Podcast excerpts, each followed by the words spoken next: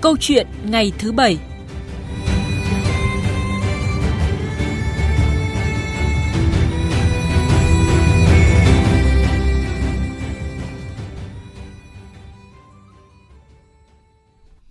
Thưa quý vị và các bạn, chỉ trong một buổi tối ngày 22 tháng 10 vừa qua, Việt Nam ghi nhận cùng lúc hai Hoa hậu đăng quang tại cuộc thi Hoa hậu Biển đảo Việt Nam và Hoa hậu Toàn cầu năm 2022.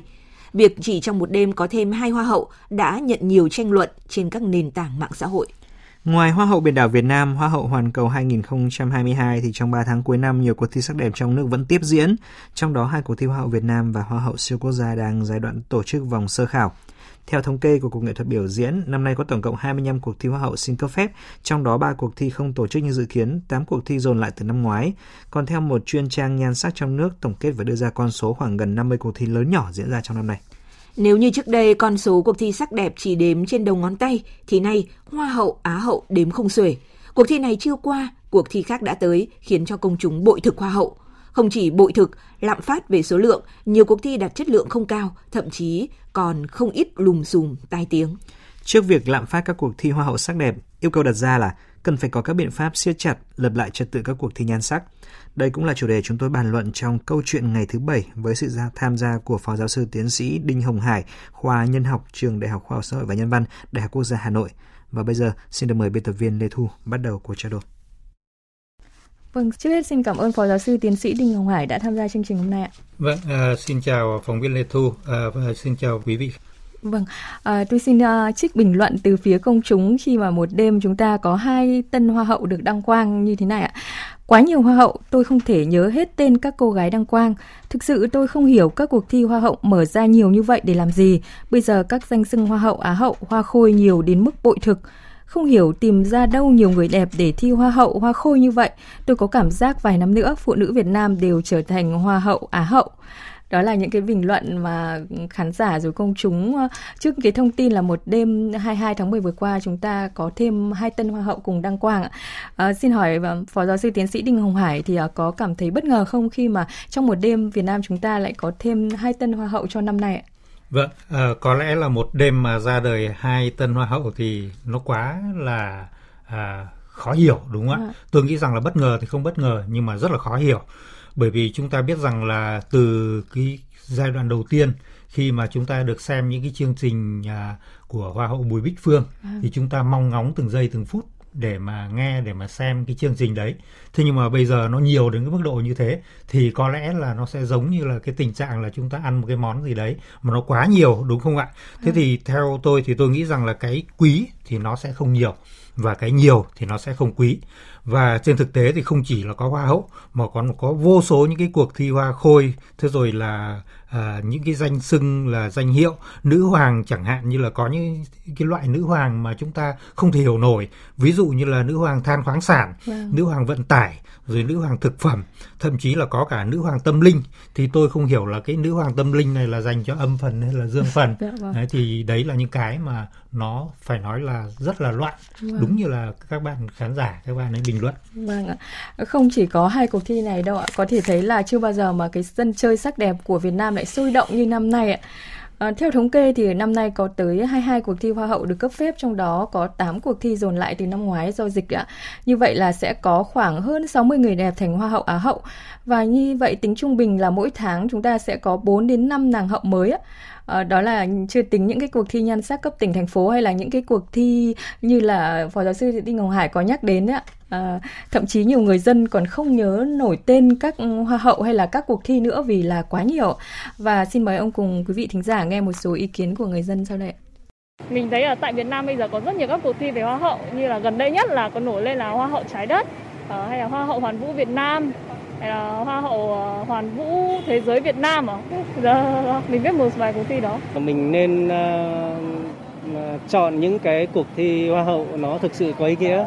Uh, mình tránh những cái cuộc thi hoa hậu nó nó tràn lan và nó mang cái tính chất thương mại và thậm chí là nó có thể bị lợi dụng uh, vì những cái mục đích uh, không tốt, không lành mạnh. À, hình như mình nghĩ thì uh, thời gian gần đây thì có nhiều cái cuộc thi hoa hậu mà dường như là không phải là để mà mà mà tuyển ra những người cái phụ nữ mà đẹp để mà mà cống hiến tại vì là có một số cuộc thi người ta chỉ tổ chức ra để mà lấy sự nổi tiếng. Em nghĩ là mình nên tổ chức ít lại, ví dụ như là mình tổ chức uh, 3 cuộc thi như mình vẫn giữ như quy định cũ là Hoa hậu Việt Nam và Hoa hậu Hoàn vũ Việt Nam. Vâng, chúng ta vừa nghe ý kiến của một số người dân về uh, các cuộc thi hoa hậu, cuộc thi sắc đẹp của nước ta. À, là giảng viên khoa nhân học thì uh, nghiên cứu về con người, về cái đẹp thì uh, phó giáo sư tiến sĩ Đinh Hồng Hải có cái nhìn nhận như thế nào về một xã hội mà có thể nói là bùng nổ các cuộc thi nhan sắc, còn các người đẹp thì cũng đầy những cái lùm xùm tai tiếng. Vâng, à, trên thực tế thì ở khoa của chúng tôi thì nghiên cứu rất là đa diện. Thì uh, trong các cái bộ môn của khoa nhân học thì chúng tôi có bộ môn nhân học nghệ thuật là tôi là người phụ trách ờ, bộ môn đấy. Thế thì ở trong nhân học nghệ thuật ấy, thì ngoài những cái biểu hiện nghệ thuật hay là ý nghĩa nghệ thuật mà chúng ta đã biết thì nó còn có thêm cái khía cạnh thứ ba nữa mà chúng tôi nghiên cứu thì đấy chính là khía cạnh xã hội của nghệ thuật. Vâng. Thế và thực ra đấy thì cái khía cạnh xã hội của nghệ thuật này là một cái vấn đề nó rất là mới và ở Việt Nam thì cũng chưa được nghiên cứu nhiều thế và trên thực tế thì ở, ở ờ, ờ, trong nhân học của chúng tôi thì ờ, cái mối cái cái khía cạnh xã hội của nghệ thuật thì nó là một cái phần mà nghiên cứu về cái mà chúng tôi gọi là mối quan hệ nghệ thuật thì ở đây nó bắt nguồn từ một cái thuật ngữ tiếng Anh là art nexus theo cái quan điểm của Anne Pretzel là một nhà nhân học nghệ thuật hàng đầu ở trên thế giới. Thế và đây chính là một cái chỉ báo của một cái xã hội đang có vấn đề nó không còn là vấn đề về nghệ thuật ừ. hay là những cái yếu tố là sắc đẹp hay là cái đẹp nữa mà đây nó là một vấn đề của xã hội thế thì theo tôi là cái việc mà chúng ta tìm hiểu khía cạnh xã hội của nghệ thuật thì đôi khi nó còn quan trọng hơn là cái việc chúng ta tìm những cái biểu hiện của ừ. cái đẹp hay là cái ý nghĩa của cái đẹp Dạ vâng, đó là góc nhìn của ông về việc mà một uh, xã hội mà bùng nổ các cuộc thi nhan sắc uh, và rất là nhiều những cái á, á hậu rồi hoa hậu ở trong một năm có tới là khỏi nói là mấy chục hoa hậu á hậu đấy ạ. Và rất là nhiều ví von như là ra ngõ lại cũng đã gặp hoa hậu hay là hai mét vuông lại gặp một hoa hậu rồi. Hoa hậu nhiều không đếm xuể chỉ sau một đêm thành hoa hậu là những cái cụm từ mà cư dân cư dân mạng cũng đã nói về cái sự bát nháo rồi nhiễu loạn của các cuộc thi nhan sắc và danh xưng sắc đẹp hiện nay. Và trước khi mà trao đổi tiếp thì à, xin mời phó giáo sư tiến sĩ Đinh Hồng Hải cùng quý vị nghe ý kiến của nghệ sĩ Trần Anh Dũng biết những cái hoa hậu doanh nhân rồi những cái hoa hậu à, quý bà để mà đưa lên tự nhiên cái đùng để làm hoa hậu. Trong khi đó chất lượng chương trình không có, rồi sắc đẹp không, tài năng không. Rất chỉ là nhàm chán là một thứ hai nữa là gây những cái dư luận trong trong quần chúng không có tốt. Vì những cái cuộc thi đó, đa số là bỏ tiền ra để mua mua giải. Nói thẳng ra là như vậy. Vâng, không ít cuộc thi cũng đã bị biến thành cái chợ với những cái lùm xùm như là tố cáo mua bán giải này, phẫu thuật thẩm mỹ hay là vi phạm quy chế rồi những ồn ào kiểu như là trưởng ban tổ chức cuộc thi đăng đàn uh, mắng hoa hậu là vô ơn. Chúng ta bắt gặp rất là nhiều những cái thông tin như này trên các trang báo, các trang mạng ạ. Uh, thưa ông thì cái điều này gây ra những cái hệ lụy gì ạ? Vâng, à, đúng như là chị Lê Thu đã thống kê thì những cái ờ, từ ngữ như là chúng ta nghe tràn lan ở trên báo chí rồi trên mạng xã hội, chẳng hạn như là xuống cấp rồi mất giá, rồi đặc biệt là cái chữ bát nháo ở đây thì vâng. tôi nghĩ rằng là nó rất là chính xác cho cái bối cảnh hiện nay. Thế và tôi nghĩ rằng là chúng ta cần thêm vào một cái chữ nữa là cái chữ rẻ tiền để cho với phù hợp với những cái gì mà nó đang hiển hiện ra ở trong cái giai giai đoạn hiện nay.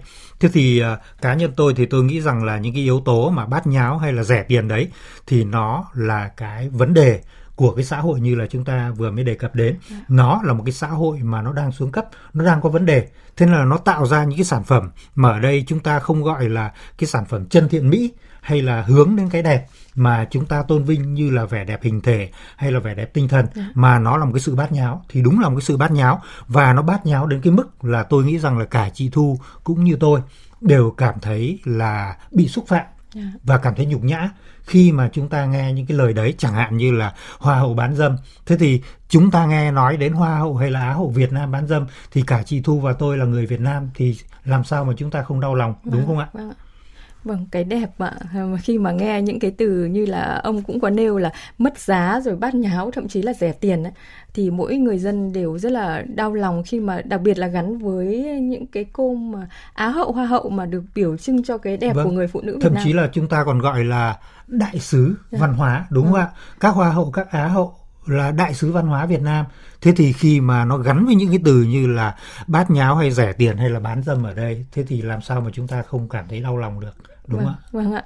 À, sau đây thì uh, xin mời ông cùng quý vị thính giả nghe một trích đoạn trong một cuộc thi hoa hậu. Nguyễn Thị Hồng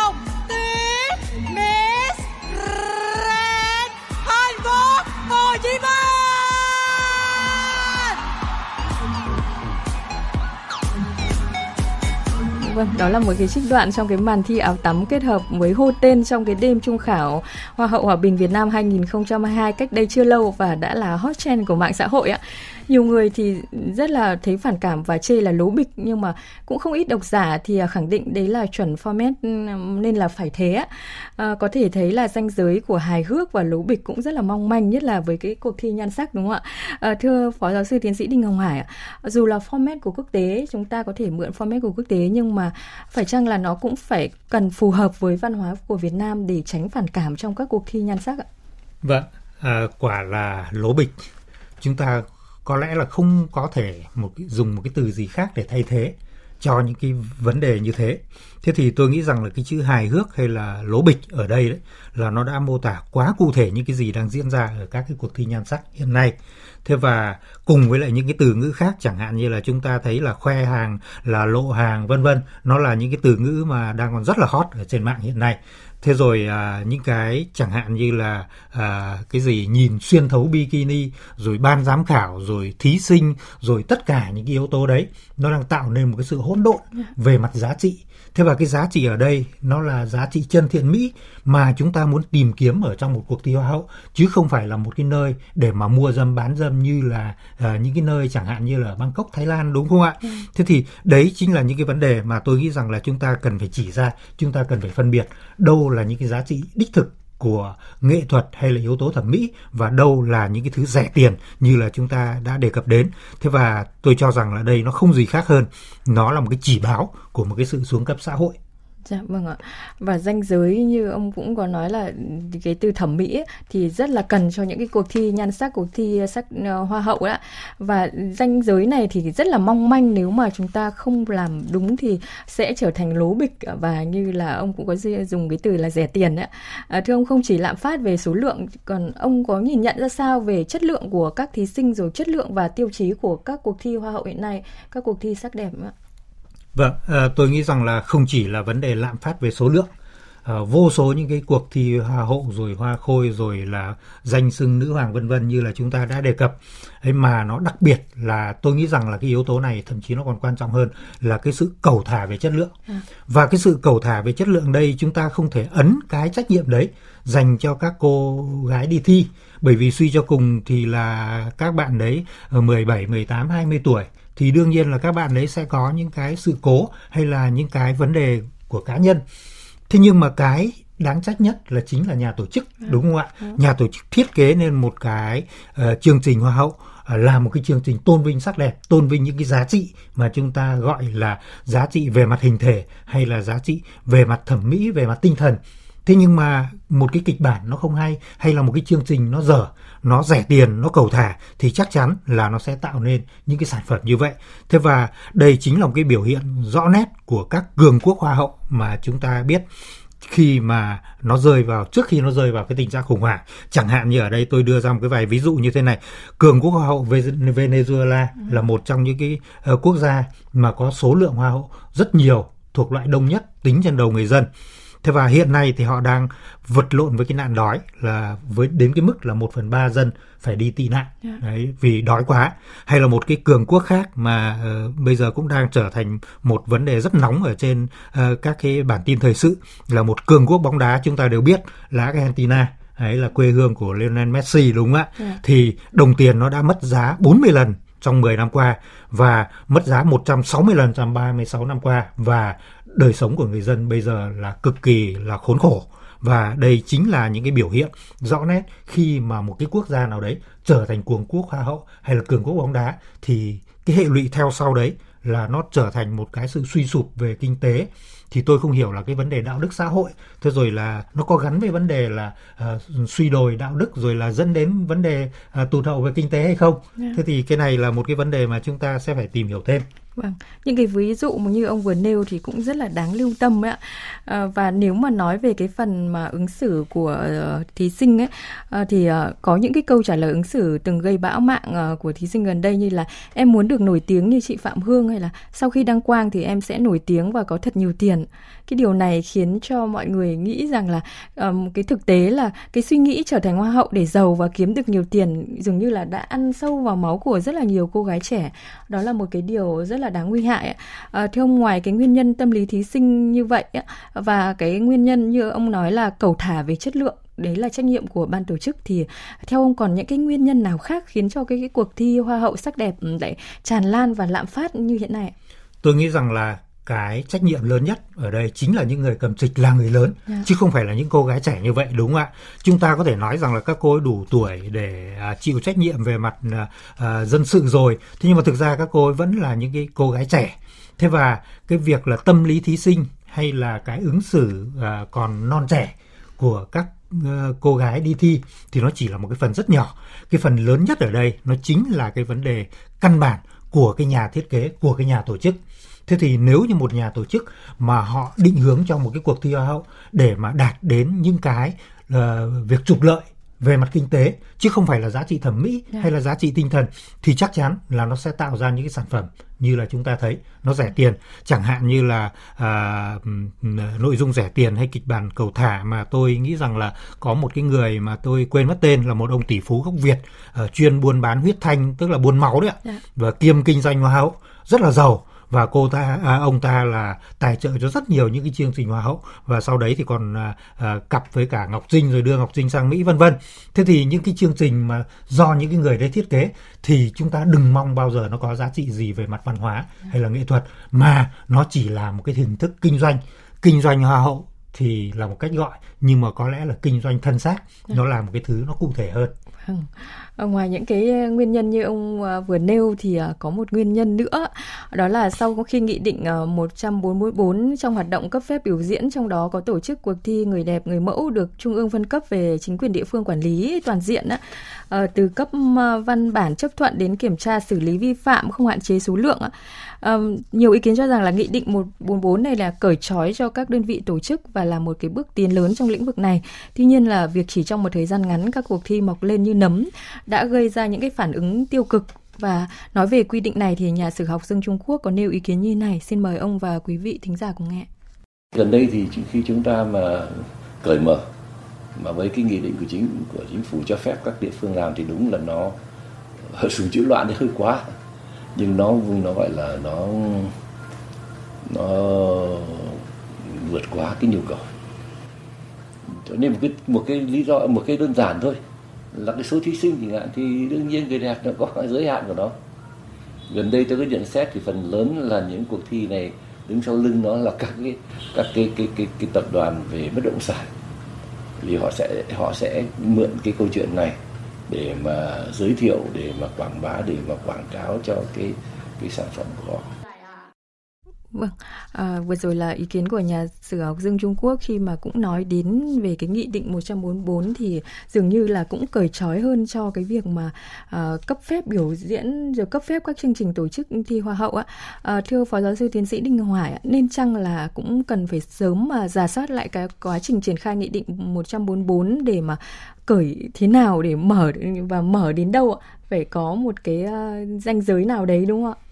Tôi nghĩ rằng là cái điều này là điều hết sức cần thiết mà các cơ quan quản lý cần phải hiện thực hóa nó chứ không phải là chỉ để đề cập đến ở trên văn bản đúng không ạ thế thì như là những gì mà nhà sử học dương trung quốc đề cập đến thế thì đây rõ ràng là một hình thức trục lợi à. trục lợi của các công ty bất động sản hay là của những cái đại gia mà như là cái ông buôn huyết tương kia ông ấy buôn hoa hậu hay là ông ấy uh, kinh doanh người đẹp thì cái đấy phải có sự quản lý của nhà nước vâng.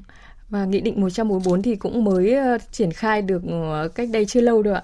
Và có khi ờ, thể là những nhà quản lý nhà nước có thể xem xét và giả soát lại và những cái điểm nào cần điều chỉnh thì chúng ta có thể điều chỉnh trong thời gian sớm nhất, đúng không ạ? Theo một vấn đề khác chúng tôi muốn nêu ở đây nữa là các nhà nữ quyền thì vẫn phản đối các cuộc thi hoa hậu vì cơ thể phụ nữ mang ra để giải trí cho xã hội.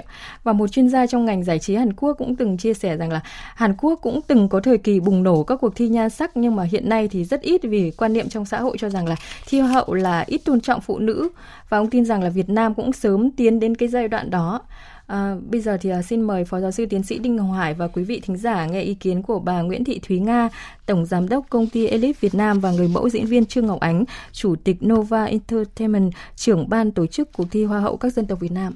Tại sao mà ở Việt Nam mọi người ngán ngẩm với các cuộc thi là bởi vì tôi cho rằng là thật ra không phải là nhiều quá hay ít quá. Vấn đề ở đây rằng là chúng ta đang không có những sản phẩm nổi bật.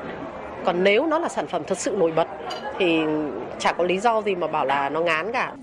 Thị trường càng sôi động thì mọi người sẽ phải cố gắng nhiều hơn để tổ chức những cái chương trình hoa hậu thật là chỉn chu ờ, để ờ, cho khán giả được thấy là cái người đẹp thực sự có tri thức và sự đóng góp cho cộng đồng thì ngày được quan tâm và chắc chắn là những cuộc thi ờ, mang tầm vóc tổ chức tử tế đàng hoàng chỉn chu thì thì luôn luôn là được ủng hộ.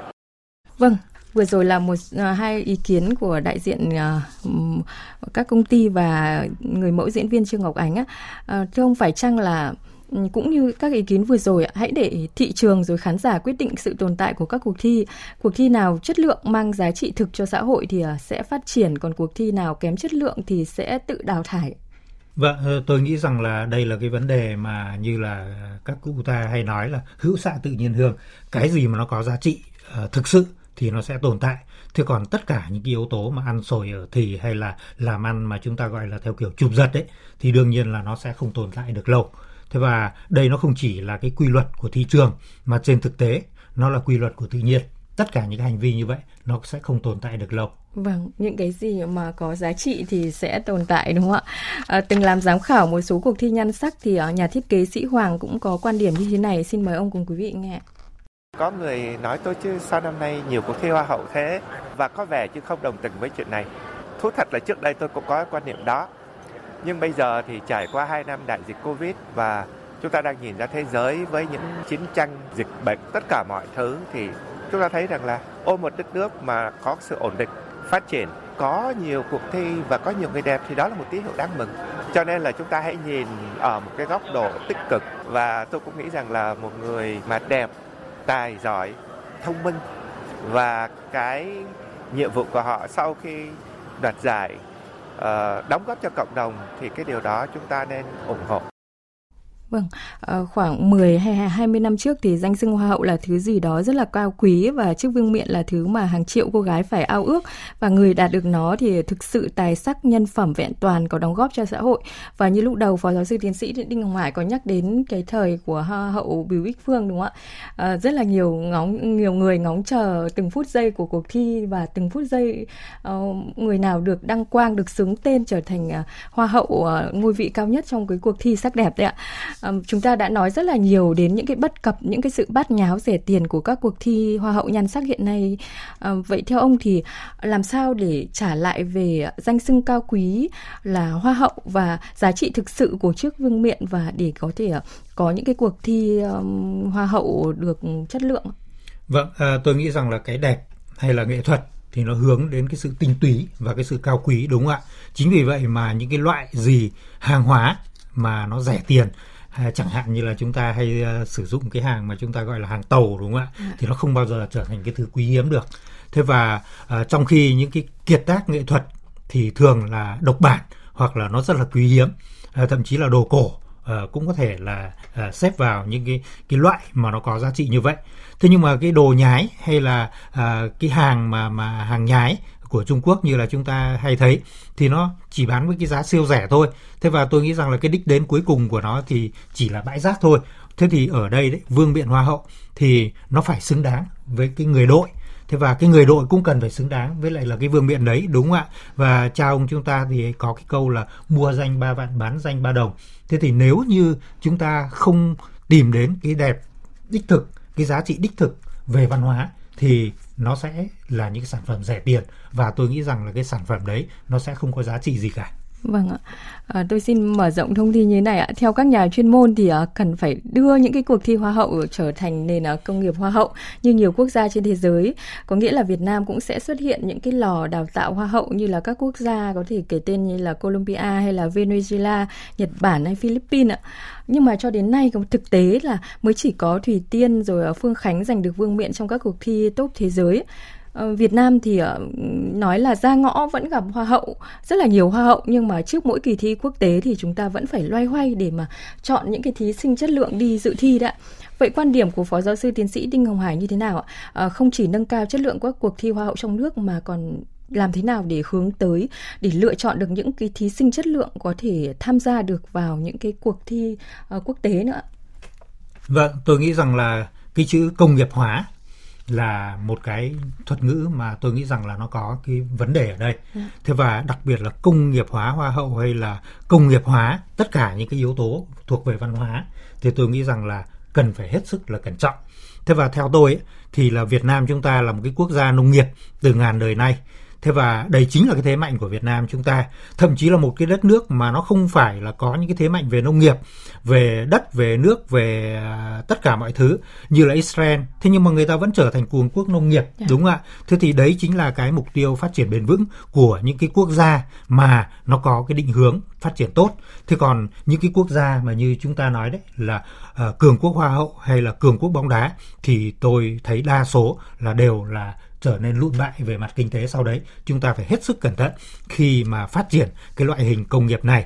Thế và tôi nghĩ rằng ấy, là cái vẻ đẹp thì nó luôn luôn đi cùng với chiều sâu văn hóa, chứ nó không tương đồng với lại là những cái thứ hàng hóa mà chúng ta gọi là hàng hóa giá rẻ.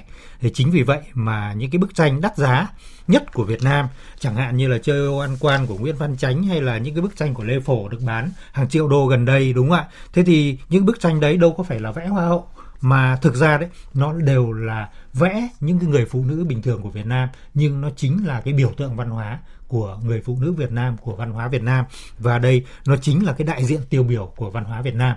Thế và nếu như chúng ta biết tôn vinh những cái giá trị văn hóa đích thực của Việt Nam, những cái biểu tượng văn hóa của người Việt Nam thì nó sẽ biến thành biến chúng ta thành một cường quốc văn hóa dạ. và cái giá trị đấy nó sẽ biến thành những thứ mà nó có giá trị về kinh tế chứ không phải là chúng ta đầu tư những cái lò luyện hoa hậu giống như Venezuela để à. cuối cùng thì trở thành một cái đất nước mà nó suy sụp như hiện nay đúng không ạ? Dạ vâng ạ. À, xin cảm ơn ý kiến của ờ, phó giáo sư tiến sĩ Đinh Hồng Hải khoa nhân học trường Đại học Khoa học Xã hội ờ, và Nhân văn Đại học Quốc gia Hà Nội ạ.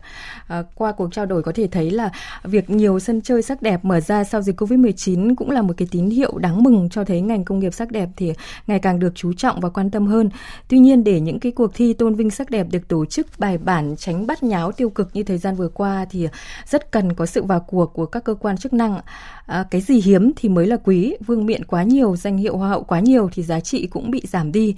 Bất cứ danh hiệu nào trong đó có danh hiệu hoa hậu, hoa khôi đều rất cần được ứng xử với tư cách là một giá trị văn hóa của cộng đồng, một chuẩn mực của xã hội. Và khi cộng đồng thừa nhận, xã hội tôn vinh thì danh hiệu đó cũng sẽ có sức lan tỏa sâu rộng trong công chúng. Vâng ạ, xin à, cảm ơn à, biên tập viên Lê Thu. Rõ ràng là vẫn biết có một số hoa hậu mang được sứ mệnh truyền cảm hứng quảng bá được nét đẹp của người phụ nữ Việt Nam ra thế giới. Nhưng điểm lại trong số các hoa hậu đã đăng quang thì nhiều người đẹp có danh vướng lùm xùm và tai tiếng. Còn bây giờ trước khi đến với những nội dung tiếp theo của chương trình sáng nay, mời quý vị và các bạn cùng thư giãn ít phút với ca khúc Sinh tư Việt Nam, một sáng tác của Nguyễn Hồng Thuận do nhóm V-Music thể hiện để chúng ta sẽ thấy yêu hơn tà áo dài duyên dáng của người phụ nữ và thêm yêu đất nước Việt Nam tươi đẹp.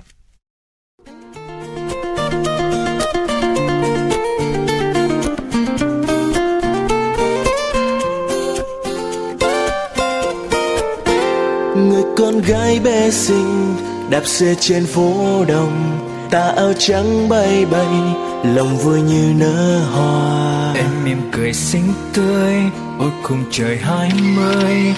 Niềm vui tương lai đón chờ em. Lòng tha thiết yêu đời và yêu đất nước thôi, nơi trong ánh mắt em ngàn muôn tia khát vọng. Vậy tay chào thế giới bước trên miền đất mới. Tự tin em cô gái việt nam. Yeah, yeah, yeah. rồi mai đây em tung bay bay đến những chân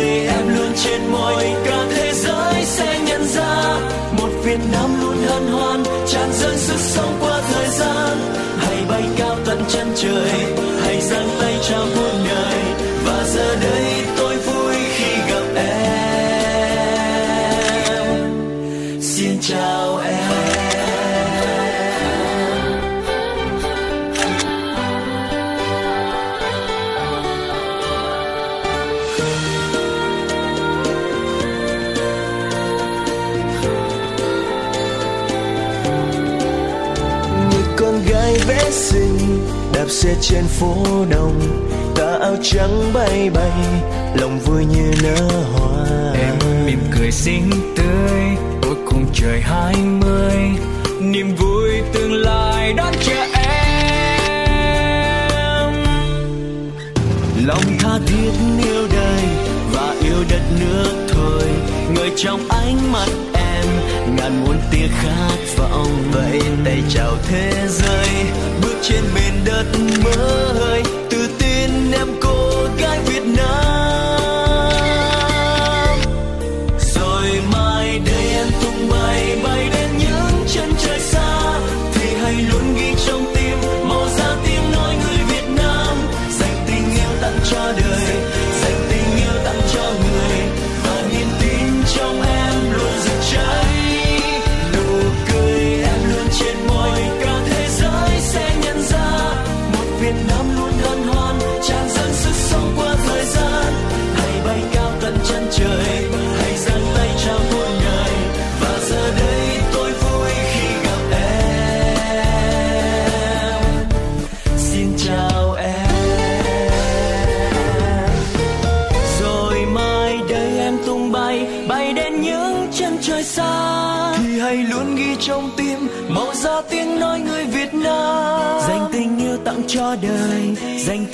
tặng cho người. Và niềm tin trong em luôn rực cháy